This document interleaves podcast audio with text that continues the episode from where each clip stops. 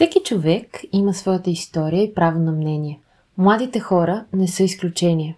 Аз съм Елвира и в рубриката Младежите говорят ще дам думата именно на вас, за да ви предоставя възможността да споделите повече за себе си, ценностите, целите и мисията си. Вие имате какво да кажете, а ние искаме да ви помогнем да го направите. Заслужавате да бъдете чути. Ние всички вярваме във вас и това, на което сте способни. Вие сте важни. Повярвайте и вижте как животът ви ще се промени.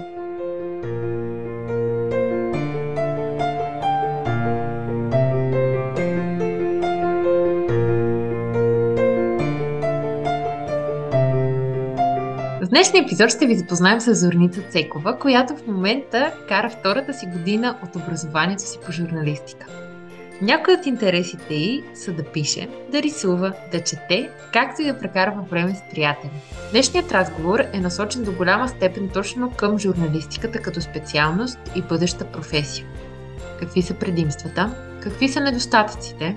Ами предизвикателствата? Отговорите на тези и още въпроси ще откриете в днешното интервю. Останете с нас, разширете кръгозора си и повярвайте, че можете. Приятно слушане! Да започнем с няколко изречения за теб. Какво е важно да знаят слушателите за теб? Много хаотичен човек съм, неподреден, не мога да структурирам деня си, нещата се случват много бързо, особено сега, когато съм вече студент. Определям се като много добър човек, но постъпвам наивно в определени ситуации. Бих казала, че съм малко емпатична, по отношение на чувства и емоции. Общо взето буря от емоции. И мисля, че това е нещо, което ме води напред, но и ми пречи. Пречи ми, защото живея в такова време, че никой не харесва емоционалните хора. Винаги те са твърде емоционални за ситуацията и за средата, в която се намират. И определено сега, когато съм студент, малко или много това ми пречи, но това съм аз. Какво мислиш, че би ти помогнало да откриеш едно по-силно спокойствие? Особено в университета, покрай работата, да се почувстваш по-добре и уверена и спокойна. Подозирам, че с времето нещата ще се оталожат, т.е. колкото повече опит натрупвам в сферата, в живота, толкова повече осъзнавам нещата, които ми се случват и как да реагирам на тях. И подозирам, че така ще се случи в един момент от живота ми, че аз ще спра да съм толкова емоционална и ще започна да бъда по-здържана, защото ще съм научила някои уроци за живота. Мисля, че е така с всички. Аз мисля, че е много интересно, че разговорът ни започна точно с емоционалност, защото това е една от темите, които аз лично виждам като табу теми. Не се говори достатъчно за това, че човек всъщност може да бъде свръхемоционален, че човек може да трябва някак да открие баланс между емоциите и действията си. И затова и тръгнах на тази посока с разговора, като те чух, че с това започна. Ако се абстрахираш от всичко около теб, т.е. от университета, да кажем, или за работата, ти казваш, че там може това да е пречка, но цялостно за емоционалността и за това човек по някакъв начин да бъде повлиян от чувствата си, какво е мнението ти там? Каква позиция заемаш ти? Може би трябва да слушаме и сърцето, и разума си, защото ако си твърде разумен, губиш тази емпатия, това познание да усещаш чувствата на хората, докато ако си прекалено емоционален, пък разумът ти го няма и си се пускаш по течението. А живеем в такова време, че малко или много нещата са на контрол. И някъде златната среда би била и двете да са поравни. И бих казала, че много малко хора всъщност са го постигнали. Искам да бъда един от тях. Да слушам и сърцето си, и разума, и емоциите, и онази разумната част от човешкия мозък. Но все още не съм на. Според мен важното е, че се стремиш към това и че искаш да го постигнеш. И да, съгласна съм с теб, че тази златна среда е нещо, което е полезно за всеки един от нас, т.е. да открием перфектната точка. от която да действаме, да не е нито прекалено от едното, нито прекалено от другото. Тъй, че благодаря ти, че го спомена. И сега, понеже няколко пъти споменахме, че учиш в университет и че ти е важно там да не си прекалено емоционална и покрай професията, която си си избрала, да поговорим малко за нея. Ти учиш журналистика, вече си втора година. Искаш ли да ни разкажеш първите ти впечатления? Какви бяха от специалността? О, то трябва цяла книга да се напише по случая, защото да си в университет е нещо интересно, магично. Първото нещо, което е много важно е, че там се запознаваш с адски много хора. Може да звучи странно, обаче аз дори не познавам голяма част от хората от моята специалност поради две причини. Първата е, че бяхме онлайн, втората е, че сме твърде много, повече отколкото в училище. Втората причина е да се напише книга и въобще да е толкова интересен университета е, че там малко или много ти си равен с преподавателите си. Те се обръщат към теб с колега и говорят ти на вие, което някак си в училищната среда, в България особено, това не е изградено.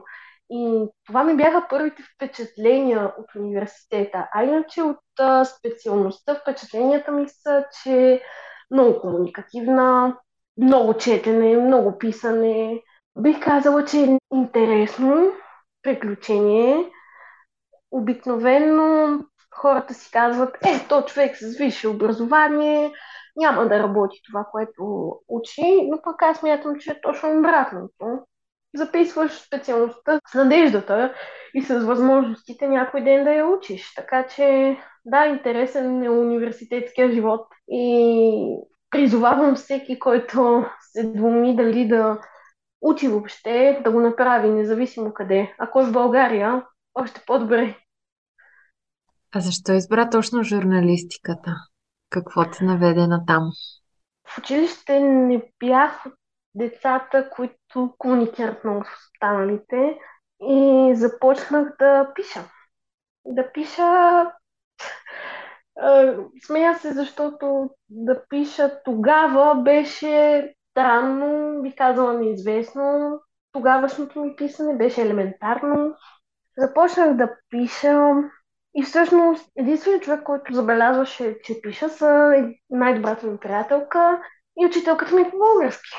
И от училище всъщност тръгна идеята за журналистика, защото дойдоха хора с един конкурс журналистически.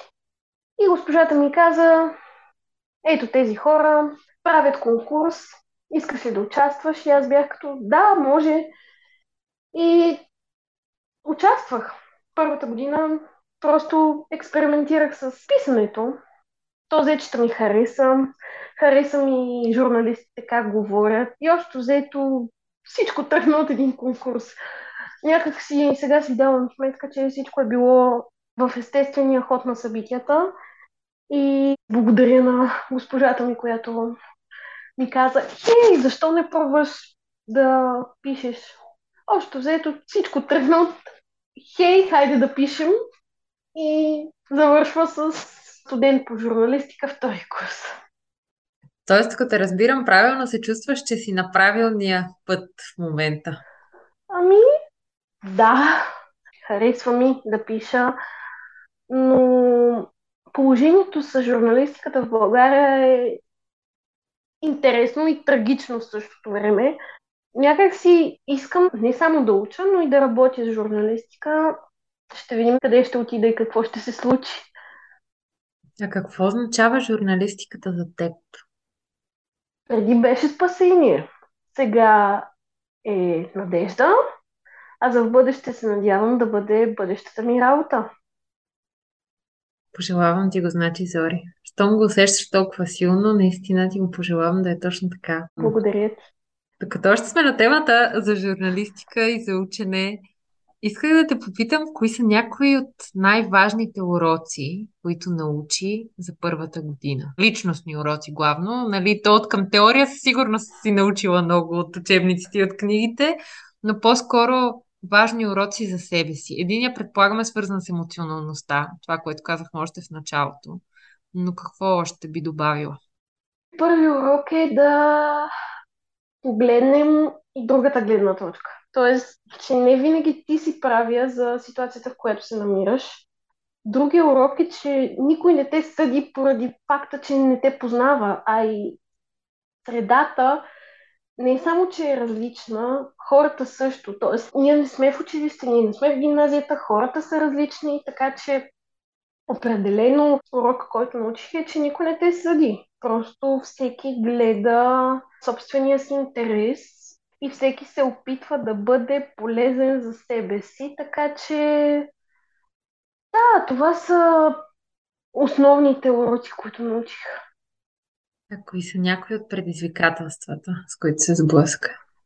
От това, че трябва да миеш една и съща чиния по три пъти на ден, до това, че лекциите са около 3 часа, а не 40 минути час, както е в училище. Т.е. ти трябва да седиш 3 часа там и да слушаш и да помниш, защото искаш да се занимаваш с това. Това, че комуникираш с много хора и е абсолютно нормално да забравиш не, че има или да го бъркаш, или въобще да не си спомняш, че си виждал този човек, просто защото се виждаш с 50-60 души на ден и не можеш просто да запомниш абсолютно всички. Така че да, това са предизвикателствата, пред които се изправяш.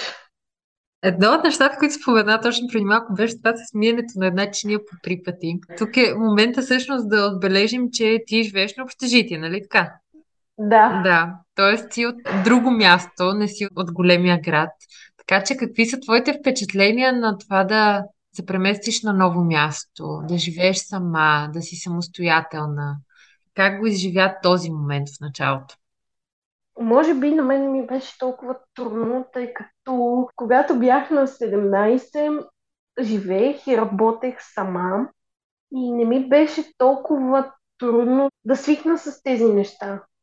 Бих казала, че ми беше лесно, така че тези неща не ми правеха толкова голямо впечатление, защото вече имах някакъв опит. Да поговорим още малко тогава за този период на преминаване от училищния живот към студентския. И ти вече спомена някои от основните шокове и промени и новости, но какво би искала да отбележиш като много ключово за този период на транзиция, през който преминавате вие младите хора, когато сменявате от единия вид учебна форма към другия? Много неща се случват за много кратък период от време и това може да те натовари до степен, в която си казваш има ли смисъл изобщо да уча, има ли смисъл изобщо да се занимавам с нещо голямо, с нещо продуктивно.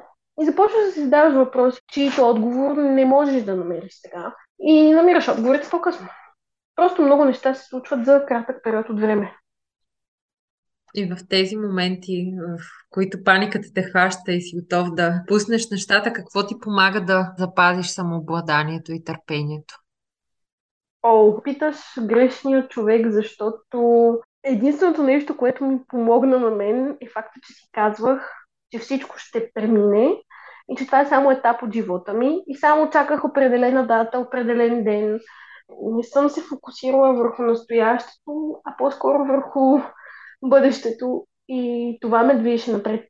Аз знаех, че някой ден няма да съм толкова натоварена, няма да се налага да избирам университет. Това е. Ето мисълта, че някой ден няма да правя това, което правех тогава. Радвам се, че си успяла така да успокоиш себе си или да си го напомниш на себе си, че всъщност това е само етап от живота.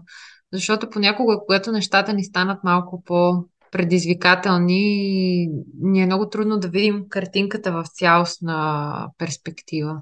Така че браво, че си успяла да го видиш по този начин, Зори. Въпреки цялото това, което каза, че си като една фурия от емоции понякога и всичко може да бъде хаос, си успяла да си го отбориш според мен някакъв ред. Тъй, че браво. Ами, благодаря ти, но според мен можех да постъпя и по по-различен тогава начин. Може би и обстоятелствата щяха да са други, но всеки сам си преценя, колкото и тъпо клише да е това. Какво ти липсва най-много от гимназиалния живот, от това да си в училище? От гимназията може би ми липсва онова лежерно усещане, онова усещане, че имаш цяла година да учиш предмет, че когато се прибереш вкъщи, имаш цял след обед да се занимаваш с каквото си пожелаеш. Да учиш, да четеш, да се разходиш, да пишеш, с каквото поискаш да се занимаваш. Но като сега в университета нещата са малко по-различни. Имаш лекции по всяко едно време, трябва да си правиш график за всяко едно нещо. Иначе потъваш просто. Това лежирно усещане за спокойствие, за безгрижие, определено ми липсва. Определено искам да се върна в гимназията, точно заради това. Разбирам те напълно да ти кажа то, като си говоря с вас и като знам колко ви е натоварено ежедневието и просто понякога се чудя как успявате да смогвате и как намирате време за каквото и да е. А то в крайна сметка човек има нужда от почивка малко, за да се възстанови. Ти между другото как успяваш да си починеш, да се възстановиш по време на университетските месеци, когато сте през учебна година? При мен нещата са малко странни. Аз имам 3 дни лекции по 8-9 часа колкото един работен ден. Определено тогава е много натоварно, защото аз съм от редовните студенти. Предпочитам някой да ми преподаде материал, отколкото да седнем да го чета. След това, след лекция се пребира, евентуално чета, защото знам, че нямам друг избор. Тоест, следващите дни ще се натрупа нов материал и количеството е огромно. Чета, след това евентуално излизам. То вече е станало към 10 вечерта. Пребирам се, лягам да спя и така три дни подред. На четвъртия вече съм малко като ходещо зомби и правя нещата на сила, воля. И обикновено събота и неделя се пребирам вкъщи, извън общежитието и спя по ден и половина. Не знам дали това е правилният начин и подход да се справиш с студентството си, с живота си. Но за сега при мен това действа. То може би съзнанието има нужда малко от почивка, като се е пренатоварил, така че съня е нормална реакция, особено ако го имаш недостиг по време на седмицата, когато ти е учебния период. А с какво друго разпускаш? Някакво твое хоби? С какво друго обичаш да се занимаваш, когато имаш свободно време? Много обичам да рисувам но отнема време. Не съм го правила като се замисля от месец и половина, може би, което е много, много лошо. Обичам да чета книги, чета 9 книги едновременно. Просто защото започвам една, зарязвам я някъде, забравям за нея, дочитам ли се друга, хващам я и така 9 подред. Обичам да излизам с приятели. Много ми е приятно да го правя обикновено е някъде, където ни е приятно, т.е. едно и също място, на което ходим, но така разпускаме, обсъждаме си деня, въпреки че ние сме почти постоянно заедно. Обсъждаме си какво имаме да правим. Това също е вид а, разпускане, което определено ми помага през седмицата. И така се чувстваме една идея по-спокойно, защото знам, че има и друг освен мен, който е на същото място. И изпитва, може би, същите трудности. Така че това е което правя. Рисувам, чета и излизам. Как се запали любовта ти към рисуването? Всичко започва от учителите при мен. Няма, няма нещо, което просто да съм фанала и да съм казала, това ми харесва, така ще го правя. Обикновено при мен са учителите в прогимназията класният ми всъщност беше художник. И оттам тръгна всичко, защото имахме много часове по рисуване и оттам започна любовта към цветовете, към дизайна, към абсолютно всичко, което е свързано с изкуство, какъвто и вид да е то. И с течение на годините, когато се преместих в гимназията вече, малко позарязах нещата но COVID възвърна всичко, защото освен чрез писане, осъзнах, че рисуването е начин да кажеш онова, което не можеш с думи. Така че COVID освободи онази любов към рисуването И до ден днешен си рисувам, когато имам време. Не съм перфектна. Далеч съм от това. Не мога да се справя с пропорциите. Но моите са реалистични. И се радвам, защото не бих го превърнал в професия, то по-скоро си е хоби. Не, не мисля, че съм гений в рисуването, така че хоби си е.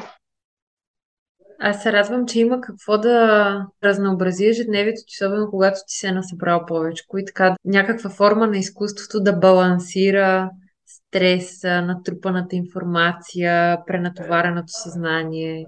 Какви ползи виждаш ти в рисуването за себе си? Как ти помага?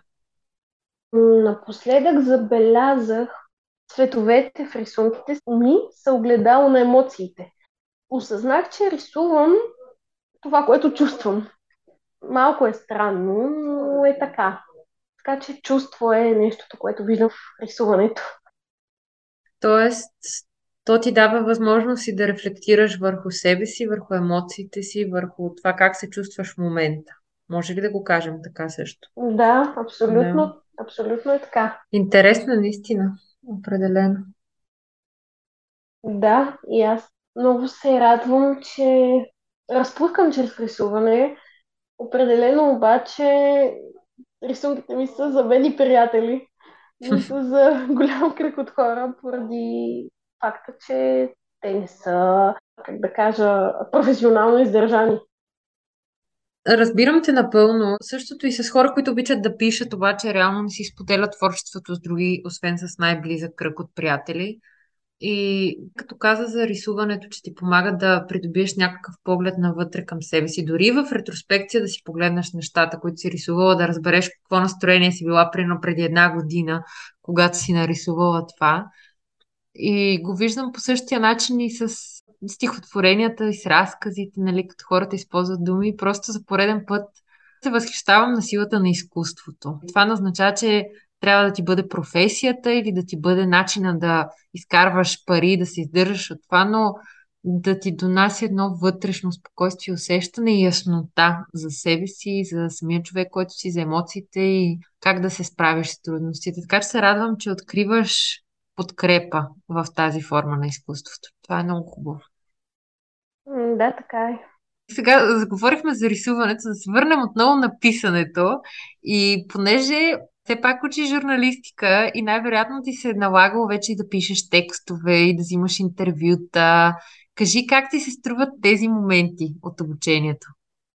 Ами това е така наречената практическа част. За съжаление, на мен тази част ми е малко досадна. Не, че не ми харесва, малко ми е досадна. Защото, например, за да направиш едно интервю с определен човек, трябва ама много добре да го проучиш, трябва много добре да го познаваш. И това отнема известно време, което в тази професия е малко относително. И за мен тази част е изключително досадна, тъй като аз искам да си говоря с хората, аз искам да съм на терен, а за да си на терен, трябва да проучиш човека, трябва да проучиш мястото, на което трябва да отидеш. И малко нещата са навързани, но смятам, че ще свикна. Още не съм на този етап да свиквам с нещата, които са ми досадни, но мисля, че ще открия начин да го направя рано или късно. И аз така мисля, особено когато си поставила за някаква цел и си взела решение, че искаш да го направиш. А как се чувстваш сега в момента ти да бъдеш интервюираната? Малко ми е странно да отговарям на въпроси, но за щастие те не са неудобни. Определено ми е интересно, забавно. Единственото, което ме кара да се притеснявам е, че аз не знам какви ще са въпросите, но ще се справя. Това елемента на изненада е много ключов при взимането на интервю, за да може да бъде един такъв искрен отговор. И аз мисля, че казваш много ценни неща, Зори. И за мен определено е много полезно да придобия тази перспектива и да видя как ти изживяваш своето образование и какви са предимствата според теб, какви са някои от недостатъците. Да, всъщност не сме го говорили сега достатъчно, така че кои са някои от нещата, които искаш допълнително образованието да ти даде? плюс това, което в момента ти дава, какво очакваш от него? Образованието цяло в България е странно на моменти, но освен, че дава всичко това, което изговорихме, бих искала да ми даде някаква сигурност. Аз казах, че много хубаво да имаш диплома и тази диплома да ти помогне за бъдеща професия, но журналистиката не е сигурна професия, а на мен не се иска да бъде такава. А тя не е сигурна поради изгодата на някого.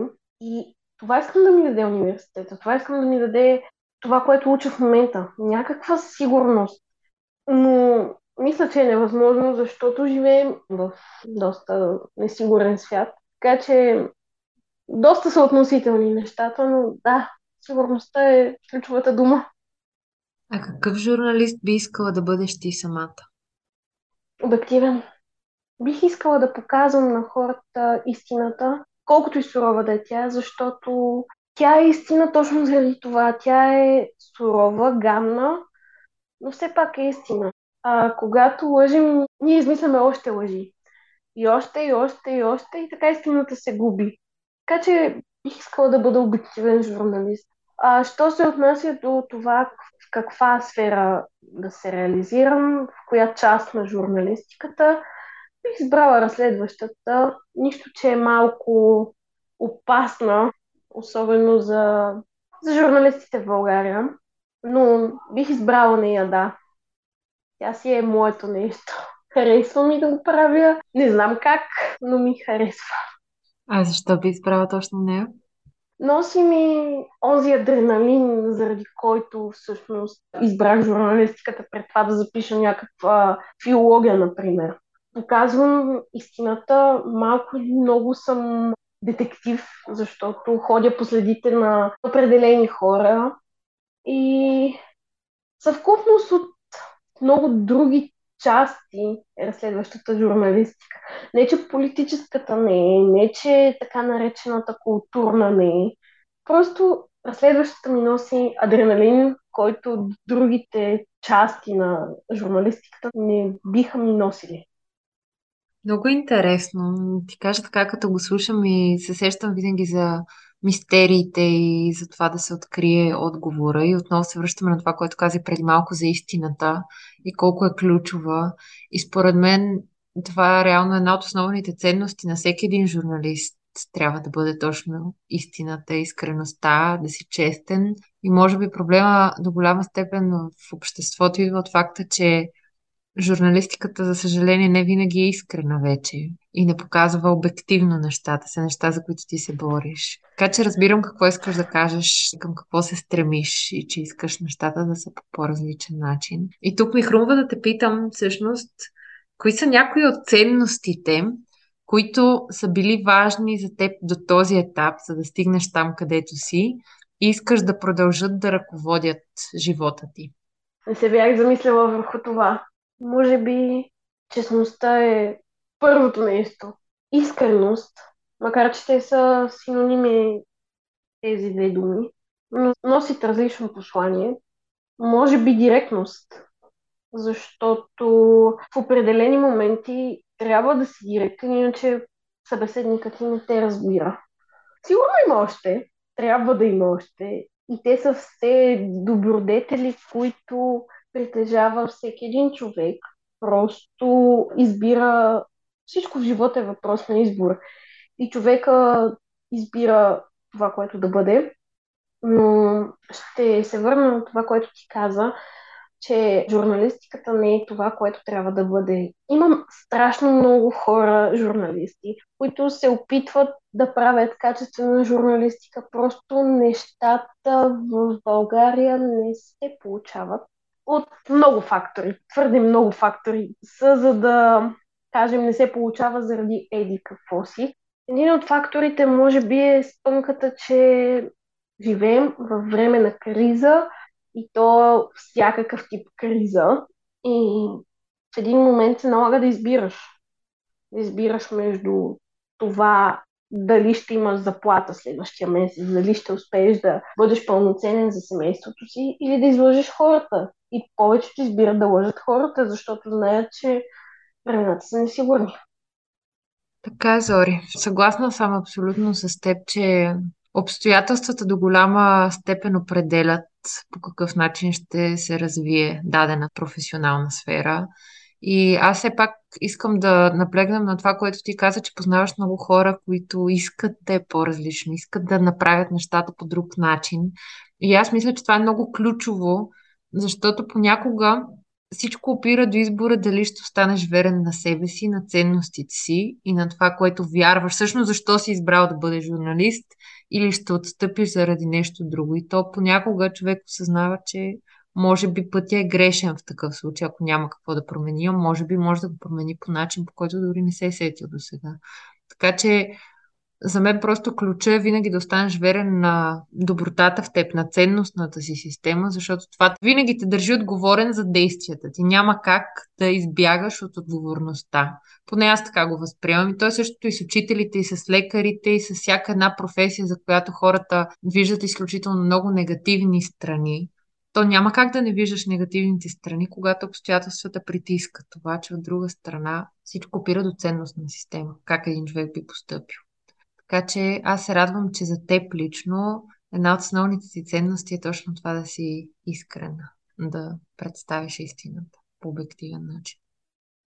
Благодаря. Аз пък мисля, че на моменти е опасно, защото искреност и емоционалност в едно изречение водят до голям дисбаланс по отношение на комуникация с хора, защото понякога истина трябва да се каже в друг момент, а не в този, в който ти смяташ, че е правилно. Защото ти е емоционален или защото човекът срещу теб е емоционален. Така че мисля, че искреността е добродетел, но в определени ситуации. Да, то винаги предполагам зависи как точно ще се представи, под как ще се представи. Нямам предвид да се украси, а да се изберат най-правилните думи, най-правилния начин, така че човек да не бъде наранен, а всъщност да получи това, което търси, т.е. информацията. Винаги ще го има този момент като опре, според мен, до журналистиката на лъжата срещу истината. И съм съгласна с теб, че определено истината може да провокира много емоции, ама много емоции но пък лъжата може да провокира много последици и то такива последици, които в дългосрочен етап могат да нанесат прекалено много щети. Истината може да нанесе щета, примерно за реактивността на момента, да ти засегне емоциите, ама лъжата може да ти съсипе целия живот, например. Така че има интересна разлика между двете, според мен. Понеже по тази тема ще може да си говорим много и то определено много интересно. Аз бих искала преди да финализираме разговора и да те накарам да си отправиш посланието, да те питам дали има нещо, което би искала да добавиш, нещо, което е важно за теб и е свързано с това, което правиш, с което искаш да правиш, което е важно да бъде изказано.